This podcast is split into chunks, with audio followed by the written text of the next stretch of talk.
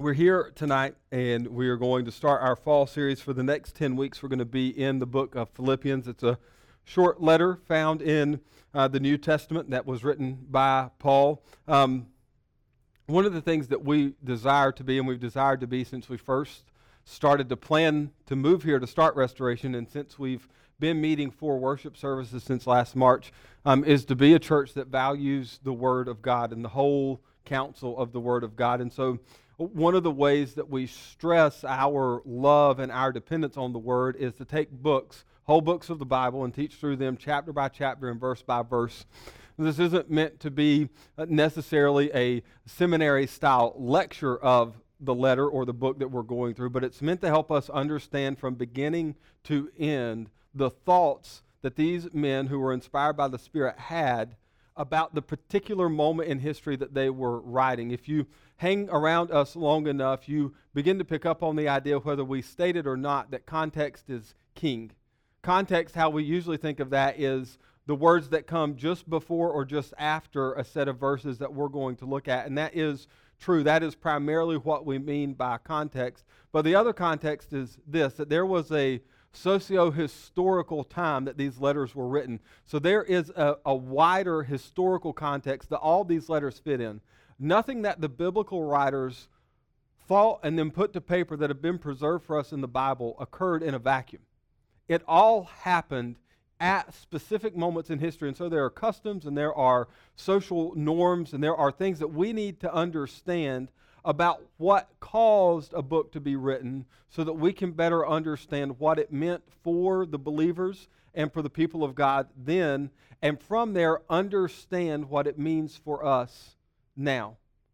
And so, the goal of working through a book like Philippians, from Philippians 1 1 to the end of chapter 4, is for us to get a full picture of Paul's writing of the letter and what he was hoping to accomplish. And so, tonight we're going to look just briefly at the background of the letter, when Paul wrote it, why Paul wrote it, what Paul hoped to accomplish in writing it, and then we're going to spend a brief few moments at the end in Acts looking at the formation of the church at Philippi. It's one of the only kind of longer stories of a church plant that Paul started that we have recorded in Scripture. And so we're going to end there tonight. And our goal, really, as a church, as we walk through this letter with Paul, as we consider his words to the Philippians then and to us now, we want to join with Paul in being able to say that we are forgetting what lies behind and straining forward to what lies ahead, that we would press on toward the goal for the prize of the upward call of God in Christ Jesus. Let's pray.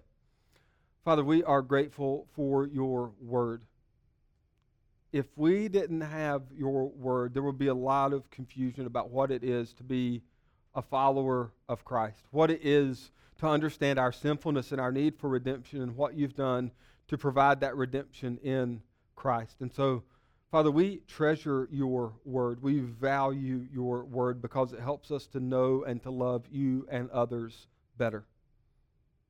And so, Father, tonight as we begin to look at the letter to the church at Philippi, as we begin to unpack the historical reasoning for this letter, the social time that this letter was written. Father, would it serve as an encouragement to us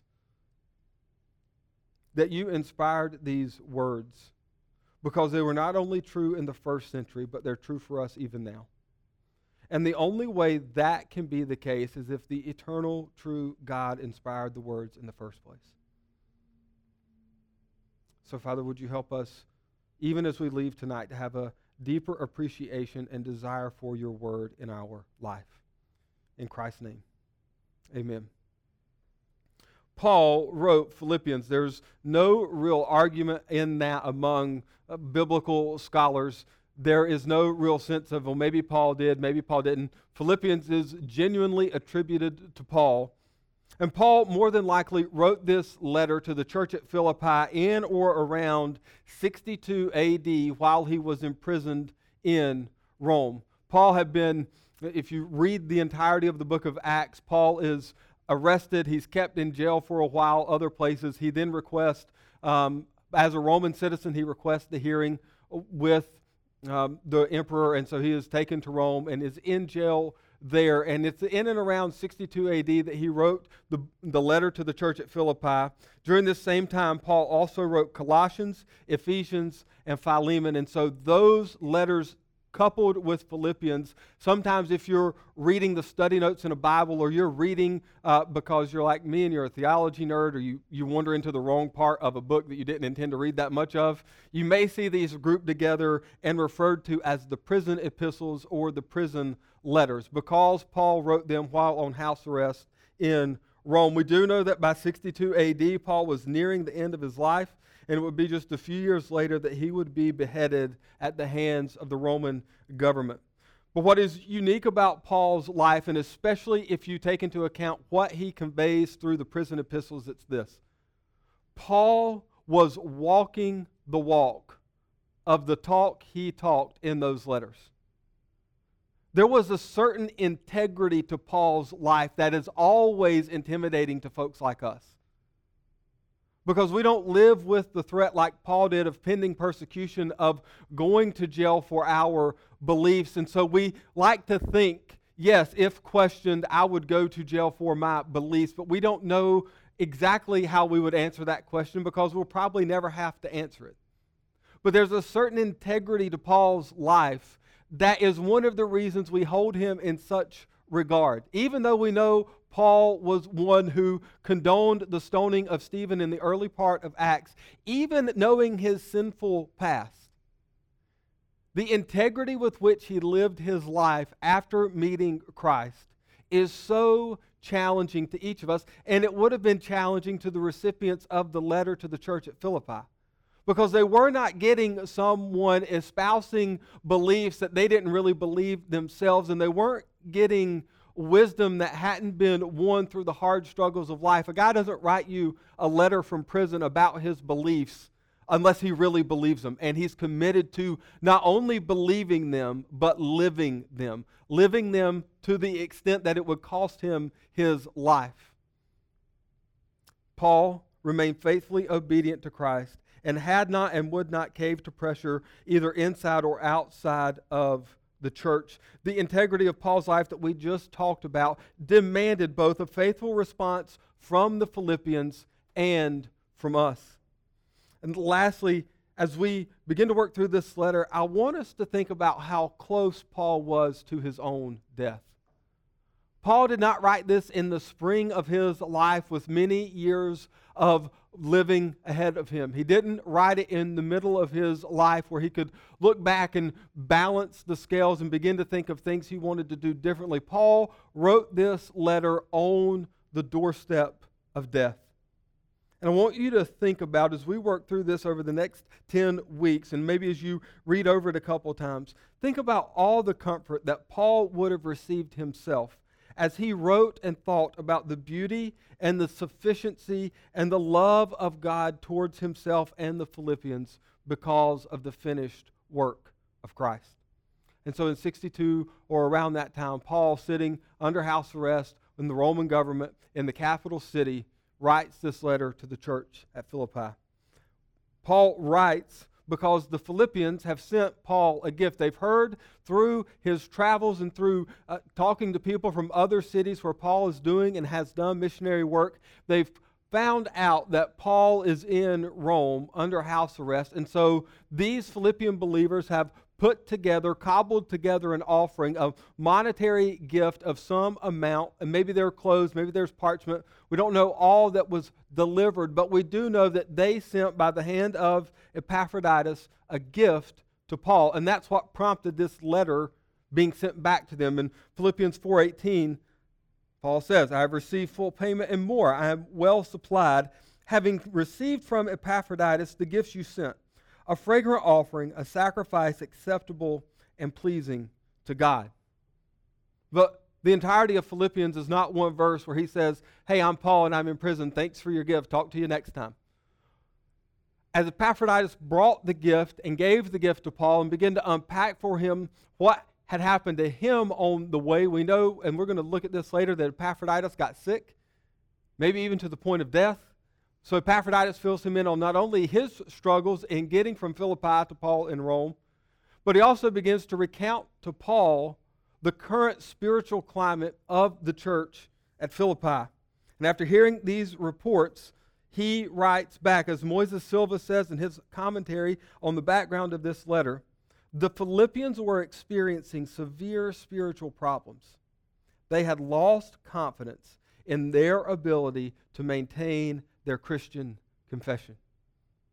So Paul writes to remind the Philippians of the ongoing work of sanctification in their lives, even as the immediate cost to them, both spiritual and physical and emotional and otherwise, seem to outweigh both the immediate and the long term benefits of living their life committed to Christ.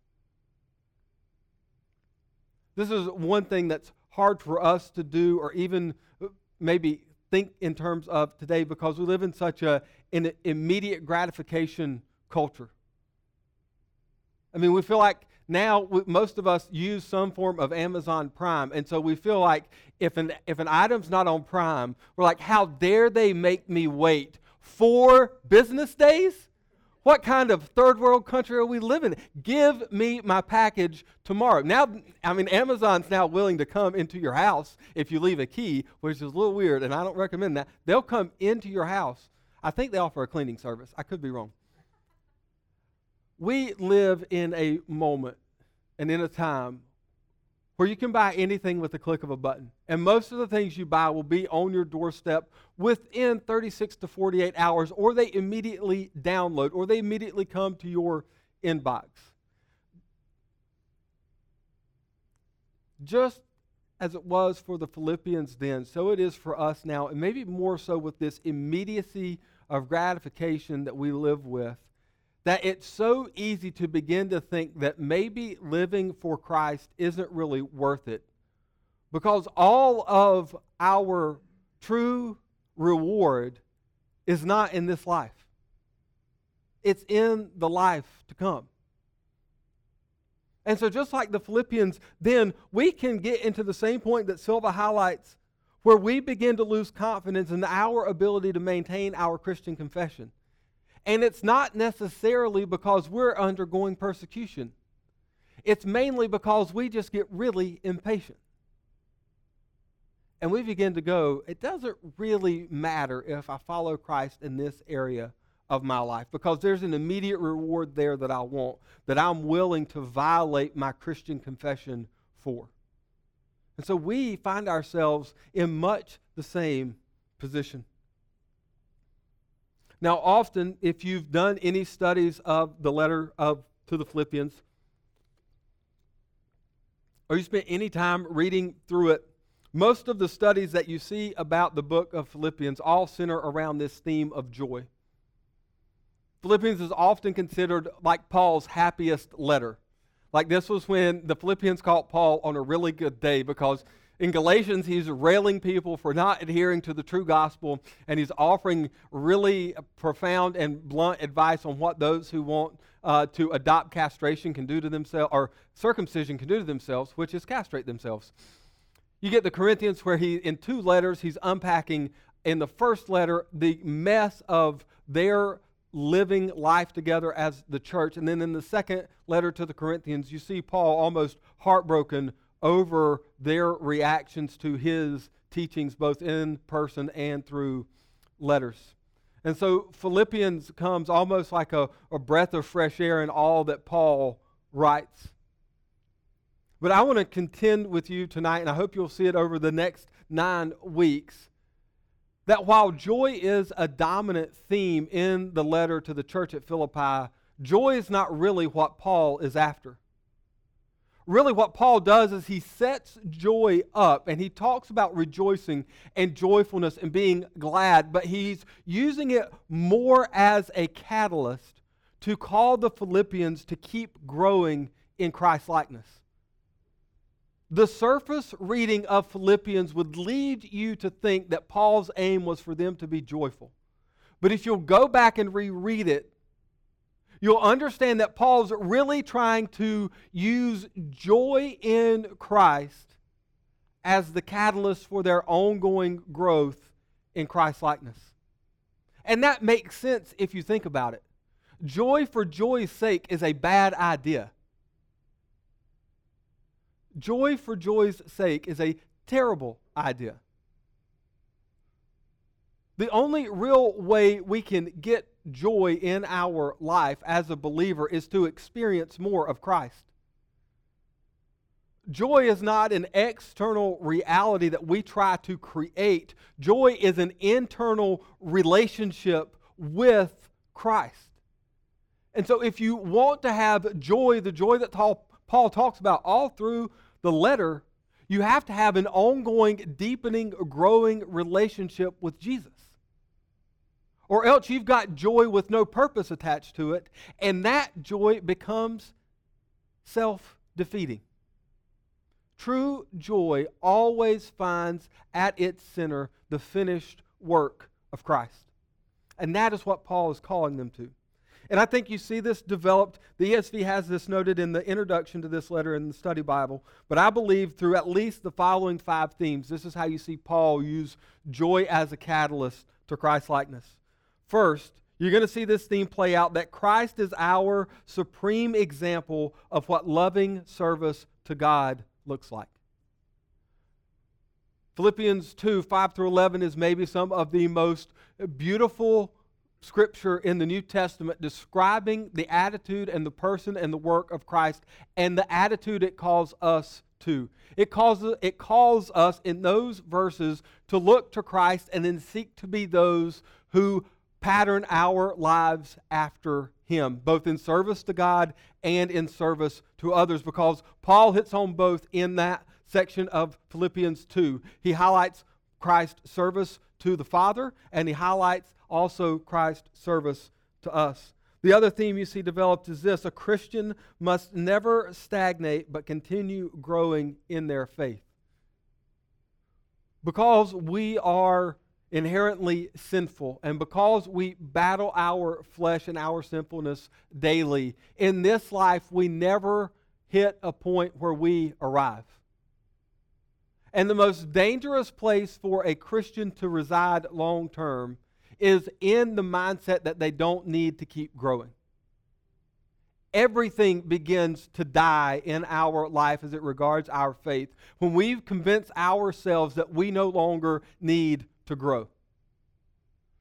And this is easy to do. And I'll tell you, I'll be honest, because there are days I get to the end of the day and I'm so impressed with myself that I have a hard time really thinking about what I need to ask for forgiveness for. And that's a dangerous place to live as a follower of Christ. Because it sets us up to go, why keep pressing myself to be in the scriptures? Why keep pressing myself to be disciplined in prayer? Why keep pressing myself to share my faith with others? I've arrived. I don't need to work on my walk with Christ anymore. And Paul's going to use joy as a catalyst to call us to never let ourselves stagnate or stall out in our faith. The third theme I think we're going to see developed over the course of this letter is that as Christians we will suffer, but these times can be met with joy through our growing faith. The time to develop the joy you need to face the suffering you're going to go through is not when the suffering starts. And that's what Paul's going to. He, he knows it's coming. This is a guy sitting in prison. He knows it's coming. He knows they're going to face moments of suffering and persecution and hardship. And he is going to say, You want to walk through that suffering well? Start to grow your joy by growing in Christ likeness now. That's your only hope of facing the suffering that's coming with joy, with a heart and a spirit that points past the suffering to the Savior. That only comes if you're willing to do the hard work now when it's not in your life, when the suffering isn't pressing in on you. Will you push yourself? Will you ask the Spirit to grow in you a deepening Christ likeness that leads to a deepening joy. Fourth theme I think we're going to see is that a Christian's growth in their joy and in their faith is directly tied to their prayer life. We will read Philippians. We will go buy the books that I recommended last week. We'll go buy a thousand books on the book of Philippians before we will work ourselves into a daily posture of prayer over growing in our faith and in our joy. We will read really good books. We will even read this book and miss the point of letting it drive us to prayer, asking God to do what only He can do in our life, which is grow our faith and our joy. And Paul's going to work at the Philippians from a few different places in this letter to say, your joy and your faith are directly tied to how you pray. I mean, they didn't have a, a Bible this size to carry around.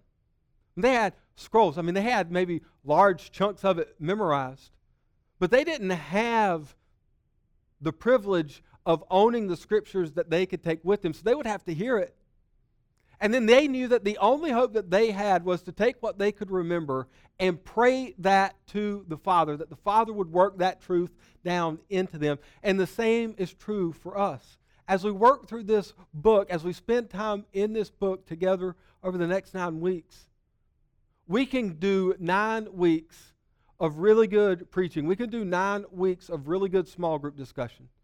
But if it is nine weeks that is devoid of personal prayer, asking God to work in you the way that Paul asked the Philippians to ask God to work in their life, then it is a wasted nine weeks for us. It is only as we pray, along with reading the Bible, along with being together on Sundays, along with being in community, but the one thing that we all neglect often is our prayer life. And Paul's going to press us to say if you want your joy and your faith to grow, you better be praying. And the fifth thing that we're going to see throughout this letter is the fifth theme that helps joy serve as a catalyst to our sanctification is this the gospel is not an individual exercise, but a call to communal fellowship and unity. Communal fellowship and unity are only possible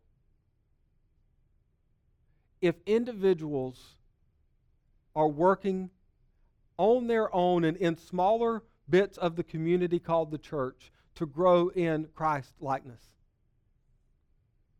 Community, unity, fellowship will not happen no matter how much you try to program it, no matter how much you try to create an environment for it. Community, fellowship, and unity around the gospel cannot happen where people are not working daily to move themselves out of the center of their own life. Unity, community, fellowship around the gospel will not happen when everyone is only focused on me. Not me, as in you all are focused on me. That's also bad. Different subject, different time. The gospel is a matter of personal response to the public invitation of Jesus to trust Him for the forgiveness of your sins. But it does not end there. It is an adoption in, it is a joining into God's family through all of those who have responded to the call of Jesus, trusted in Him in faith, and been baptized into the community of believers. And then we get the joy of living this thing out together in unity and in fellowship. But that only happens, only happens where there are individuals who are committed to seeing and asking God to grow Christ likeness in themselves. This call to unity and sanctification and joy was birthed out of Paul's closeness to those founding members of the church at Philippi. By the time Paul wrote this letter, the church at Philippi was roughly 10 years old. It was an established church.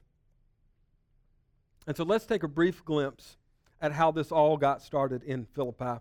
If you have your Bibles, you can open them, uh, Acts 15 and 16. We're going to kind of mow through this relatively quickly.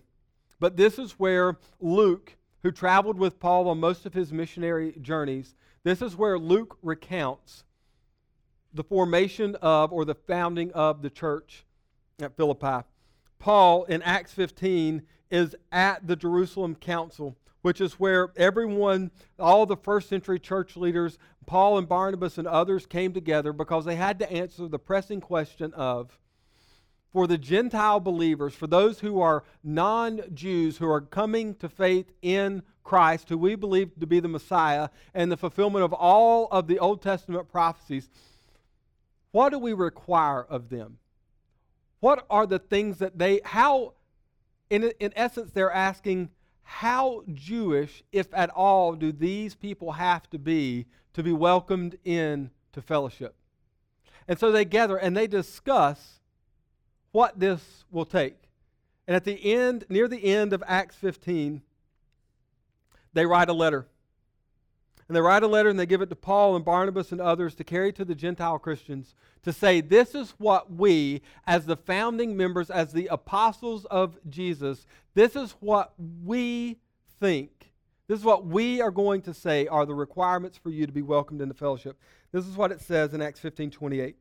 For it has seemed good to the Holy Spirit and to us, which is good to be in agreement with the Holy Spirit, it has seemed good to the Holy Spirit and to us to lay on you no greater burden than these requirements that you abstain from what has been sacrificed to idols, and from blood, and from what has been strangled, and from sexual immorality. If you keep yourselves from these, you will do well. Farewell. Imagine if that was all the discipleship books that were written today was just, hey, just don't do these few things. If you don't do these, hey, you'll be good. Farewell. We got to go. Other things going on. So Paul leaves Paul leaves the Jerusalem council with this letter in his hand, and Paul and Barnabas and John Mark and Silas leave and they go to Antioch. They go back to Antioch where they had done ministry before, and they spend some time there with this letter, encouraging the church that's already established to continue in their work. And at some point there, as they're getting ready to leave, Paul and Barnabas have a discussion about where to go next. And Barnabas argues with Paul that John Mark should be brought along. And Paul, because of John Mark's past desertion of Paul in the middle of a missionary journey, Paul says, We're not ta- I'm not taking him. And Barnabas says, Well, he kind of needs to go. And so Luke doesn't tell, was my paraphrase, but Luke then says, Paul and Barnabas split. Barnabas takes John Mark and he goes to Cyprus. Paul chose Silas and departed, having been commended by the brothers to the grace of the Lord. And Paul and Silas go through Syria and Cilicia, strengthening the churches. They go to Lystra, and Paul and Silas join up with Timothy, and they travel through that region as well. These men are working to strengthen the already existing churches as they pass along the news of the Jewish council's ruling concerning the requirements for Gentile believers. They go back and they're going back to where they've already done work to establish churches, and they're saying, hey, if anyone comes and says they need to do anything more than this, don't believe them. This is what the elders have said is the requirements for the non Jews to be welcomed in to the fellowship of the church of Jesus. And so they go to strengthen, they go to encourage, they go to build up those churches so that they would understand how to rightly discern false teaching from right teaching. So they make their way through Lystra. And the men seek to do new areas, seek new areas where they can do gospel work. And in 16, 6 through 8, they go through this thing. I always refer to this section of Scripture, it's like they were bowling with bumpers. Like they're trying to take the gospel into Asia. And every time they try to go in, Luke tells us that the Spirit stopped them from going. He says, actually says, but the Spirit of Jesus did not allow them. They were committed to taking the gospel to where it had not been. And every time they tried to go into Asia, the Spirit of the Lord stopped them. But they just kept going. They didn't let it bother them. They kept going, trying to find where they would be needed and most effective in sharing the gospel. And this is a challenge for us today, just to step out of Acts briefly and mention this the first time we meet resistance, we throw our hands up and say, I'm done. I don't even know. It's not even worth it anymore. I tried once and this is it. Nobody wants to listen. Nobody wants to show up. Nobody wants to take this serious. Paul and Silas keep going. Paul and Silas and Luke. I mean, they just, okay, I can't go here. Let me try here. Not there. Okay, I'm going to go here. Not there. There, there's this idea, there's this sense with what Luke records in Acts 16 They were going to keep going until something happened. They knew that the message that they had, that the truth of the gospel was needed by those who had not heard it, and they weren't going to let the first time they were told no stop them from trying again and again and again and again until finally we read this in Acts 16 9 as they're in Troas. This says this in 16 9 and a vision appeared to Paul in the night. A man of Macedonia was standing there, urging him and saying, Come over to Macedonia and help us. And when Paul had seen the vision, immediately we sought to go on into Macedonia, concluding that God had called us to preach the gospel to them. Just a fair warning. If somebody shows up in your dream tonight and says, Can you share the gospel with me when you see me tomorrow? It's probably good to assume that the Lord wants you to share the gospel with those people tomorrow. I like how Luke just says, Yeah, and we concluded that God had called us to preach the gospel to them. Well, yeah. He sent a guy in your dreams to say, Hey, can you come to us? Because we want to hear about how we can be saved through Jesus. Like, I just wish I could get one conversation with some person in Wilmington who would say, Hey, you're a minister. Can you just tell me how to be saved? I'd really love that. Like just one time. Not even going to have to be a dream, just real life. So they travel on to Philippi. Paul, Silas, and Luke end up outside of the city gate of Philippi on the Sabbath. They go and they find a group of women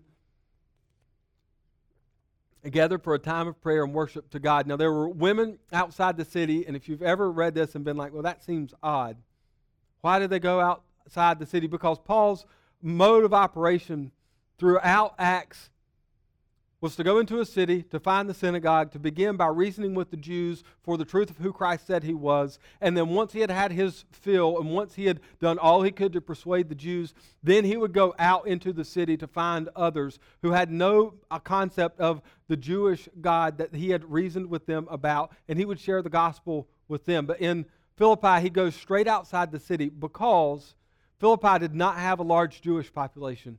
And in order for a synagogue to run in a city, you have to have three Jewish men who are able and qualified to run the synagogue. So we know that that was a small Jewish population with not even enough men to open and run a synagogue. And so Paul and Silas and Luke end up outside the city and they find a group of women. I'm sure that they were pointed in that direction when they ask about where the Jews worshiped. And they find this lady named Lydia. She's sitting there with other women. and getting themselves ready for prayer and worship. And I'm sure Paul, Silas, Luke are like, maybe, maybe this is like an off Sunday. Like, are we near the 4th of July? Like, where is everybody? But it's just a handful of women. And the most amazing thing happens. Paul opens his mouth and shares the gospel. The size of the crowd did not determine what Paul said or did not say.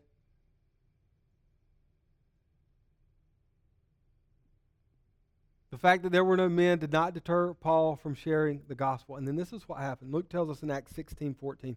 After Paul boldly opened his mouth to speak the truth of the gospel, the Lord opened her, being Lydia's heart, to respond to Paul's message. Paul boldly and faithfully shared the gospel. And then the Lord opened Lydia's heart to respond to Paul's message. This is the beginning.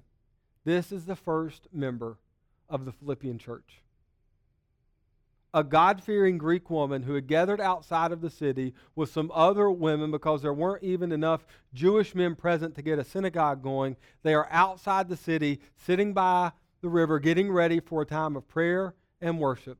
And Paul comes and shares the gospel, and God opens Lydia's heart. And there is where the church at Philippi starts. Lydia then goes on, her and her whole household are baptized, and she offers her home as a base of operations for Paul and his team while they are in Philippi. We know that Lydia, if you've read this story before and you're familiar with it, she was one who worked in purple goods. She was a woman of wealth. She was a woman of substantial financial means. To have a home big enough to offer three men places to stay so that they could operate their missionary work was to be a woman of considerable means in that time. So Paul, Silas, and Luke set up their operation. And later on, they're making their way back to the place of prayer by the river, and they're followed and harassed by a demon possessed slave girl. She follows them through the city, and this is what she yells These men are servants of the Most High God who proclaim to you the way of salvation. Doesn't sound so bad, right? You're like, hey, yeah, that's kind of why we're here. Come on, keep going, keep going, come on. A little louder. I don't think they heard you. Day after day, everywhere they go, she is behind them and she is yelling, not softly, yelling this over and over and over again. Luke, I like that Luke just doesn't hide Paul's character in all this. Luke in Acts 16 18 says this, and she kept doing for many days, screaming this out. Paul, having become greatly annoyed, turned and said to the Spirit, I command you in the name of Jesus Christ to come out of her. And it came out that very hour. Paul's like, all right, I've had enough. Like, I get this. Like, I have a three year old who sometimes just whines and talks to me in a whiny voice, and it is grating. And I'm like, I want to turn to her sometimes and just pull a Paul and say, all right, demon, out of her now. In that hour, I want her to sit down and just be calm and peaceful and play with her toys and let me do other things. Paul, in a moment where he has let it go for a few days, he's greatly annoyed. The first person that Paul shared the gospel with in Philippi, he was not annoyed with. He went out with the express purpose of meeting those who were worshiping the God of Abraham and Isaac and Jacob to share with them the gospel. And he opens his mouth, and God gives Lydia a heart to believe. The second time he has any interaction recorded in Scripture surrounding the gospel, he confronts someone out of sheer annoyance. And yet, we know that she becomes a member of the church at Philippi. She's healed, and she joins them. Even in Paul's annoyance, God was drawing people to himself to make up the church at Philippi. And sometimes, even in our great moments of annoyance, either with ourselves or with others, God can still, in those moments, do works in and through us that defy our imagination, that defy our understanding of how we think that God should work. Now, I'm not giving you a license to go to work tomorrow and the first time someone annoys you, turn and blast them in the name of Jesus. This is not the norm for how you go about this. But I'll, I've always found it interesting that Luke doesn't hide the fact that Paul was annoyed. And you get the sense that Paul really didn't do it necessarily so that she would become a believer. He just wanted her to stop.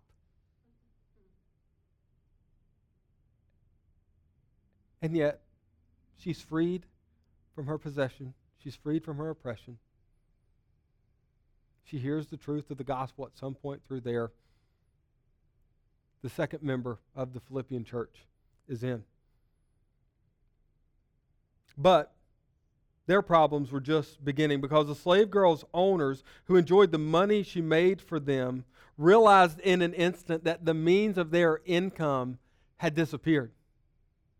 This girl, who they kept oppressed, who they kept suppressed, who they kept locked down as a means of income for themselves, is all of a sudden no longer able to practice divination. She's no longer of use to them financially. So the scripture doesn't say that they lash out at her. They go to they go after the men who caused them to lose her in the first place. And so they get Paul and Silas and Luke and they drag them into the marketplace before the rulers and they accuse them of disturbing the city. They said that they advocated for customs that were not lawful for Roman citizens to accept or practice. A mob develops as others begin to attack them. And so the magistrates tear the robes off of Paul and Silas. more than likely Luke, they have them all beaten with rods and thrown into prison where they were be for they were to be kept safely until they could be heard safely by the rulers without a mob present. So that night around midnight, Paul and Silas, more than likely Luke's there with them, they're caught up in the middle of a worship service at midnight in prison after getting beaten with rods. Like I just like if you just read this like brief excerpt of Paul's life, he, stroll, he strolls out by the river. Lydia, let me pronounce to you the gospel, and she believes. In sheer annoyance, turns and casts the demon out of a girl. And then he gets into a position where he gets his robe taken off, he gets himself beaten senseless with rods, gets thrown in jail, and by midnight that same night, he's just in the middle of a full blown worship service with Silas. Like, who are these guys? I don't, I can't begin to like comprehend what this is like. But they knew from Acts 15 to Acts 16 through the end of Acts, through the end of Paul's life, what Paul knew in each of those moments was that the gospel was true and that Jesus was better than anything that was happening to him. And so Paul and Silas, chained together in the very depths of the prison, begin to pray, and begin to worship. And Luke tells us the prisoners were listening to them. Well, yeah. Did they have a choice? They didn't have soundproof cells then. You're in an open cave, more than likely, thrust all the way into the back. Everywhere around you is open, and these guys are just going. If I'm another prisoner, I'm screaming, shut. I'm looking at them going, come out, demon. Like, shut. I'm trying to go to sleep on and on they go until finally there was a great earthquake, so that the foundation of the prisons were shaken. And immediately all the doors were open, and everyone's bonds were unfastened. Here was the moment where every prisoner looks down and goes, What just happened? Like a minute ago, they're singing and praying, and we just kind of wanted them to be quiet so that we could get some sleep. And there's an earthquake, but nothing is caved in. And all of a sudden, I've got no bonds holding me in place. There was a chance for everyone to run, but you've got to imagine in that moment, if you're another prisoner, that's got to be horribly disorienting. In the middle of the night for an earthquake to hit, and then all of a sudden to realize that you're not, you're not really probably going to move that fast you're probably a little dazed and you're sitting there. And so the jailer who's in charge of watching over Paul and Silas and the rest of the inmates wakes up. And when he saw that the doors were open, he drew his sword and was about to kill himself because he believed all the prisoners had escaped. But Paul cried with a loud voice, Do not harm yourself, for we are all here. And the jailer called for lights and rushed in, and trembling with fear, he fell down before Paul and Silas. Then he brought them out and said, Sirs, what must I do to be saved? And they said, Believe in the Lord Jesus, and you will be saved, you and your household. And they spoke the word of the Lord to him and to all who were in his house. And he took them the same hour of the night and washed their wounds. And he was baptized at once, he and all his family. Then he brought them up into his house and set food before them. And he rejoiced along with his entire household that he had believed in God. This is the third founding member of the Philippian church.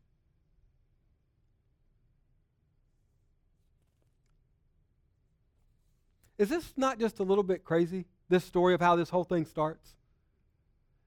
I mean, you can read the book of Philippians you can read this letter that Paul wrote, and you can convince yourself that it started as a nice middle class establishment with some well to do people who had the means to make a church work in their city. But then you go read Acts 15 and 16, and you realize that this story completely shatters our modern notions of church planning and church growth. And the Philippians would have been reminded of their uncommon start every time they gathered for worship.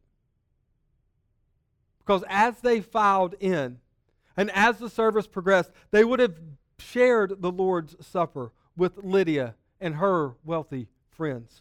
They would have prayed beside the recently healed and still recovering friends of the slave girl who had themselves recently been freed from possession and oppression. And they would have fellowshipped with other guards and perhaps recently released prisoners who had heard of the saving work of Jesus from the jailer. This is as broad and diverse a starting group as you can come up with for a launch team for a church. The wealthy, the demon possessed, and a jailer. I mean, you'll draw a crowd just out of sheer interest. But that is not how we typically think of a church starting. But here's what we know it started then, and 10 years later, it was still going. 10 years later, there were still people going every week to hear and be encouraged in the gospel and to share life together. People across the spectrum of socioeconomic status, people of different genders, people of different nationalities, people of different ethnicities, all gathered around the truth that it was Christ who had saved them. They did not gather to remember Paul they did not gather to celebrate Paul and Silas coming to their city. They gathered every week to celebrate Christ who had redeemed them. And for 10 years, across this broad range of life experiences and life stories and life settings, they had faithfully gathered to proclaim the goodness and the worth of Jesus. This church's founding members knew the joy of Christ after being delivered by grace from the false hope of riches.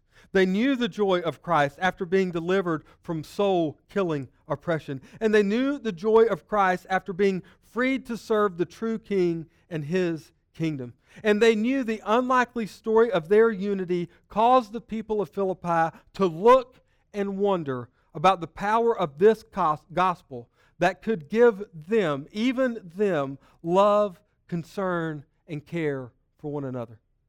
It's easy to see when we take into account the backstory of how the church at Philippi started, why Paul had such concern for these dear brothers and sisters to continue growing in their faith so that, in Paul's words in Philippians, they would be blameless and innocent, children of God without blemish in the midst of a crooked and twisted generation, among whom they shined as lights in the world, holding fast to the word of life.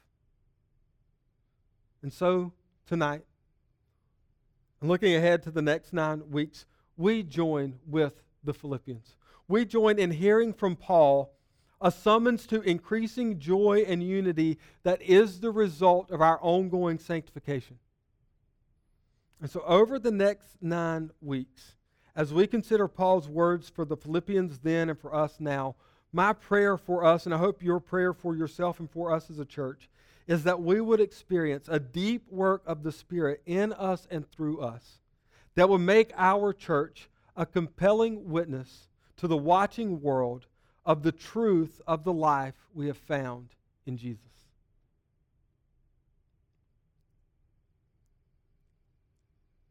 If we were to ask everyone here to stand and share their story,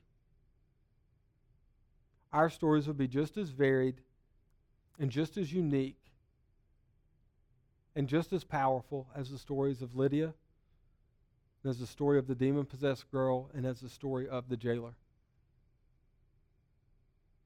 The fact that we're gathered here as a church is nothing less than the miracle of Christ saving each of us.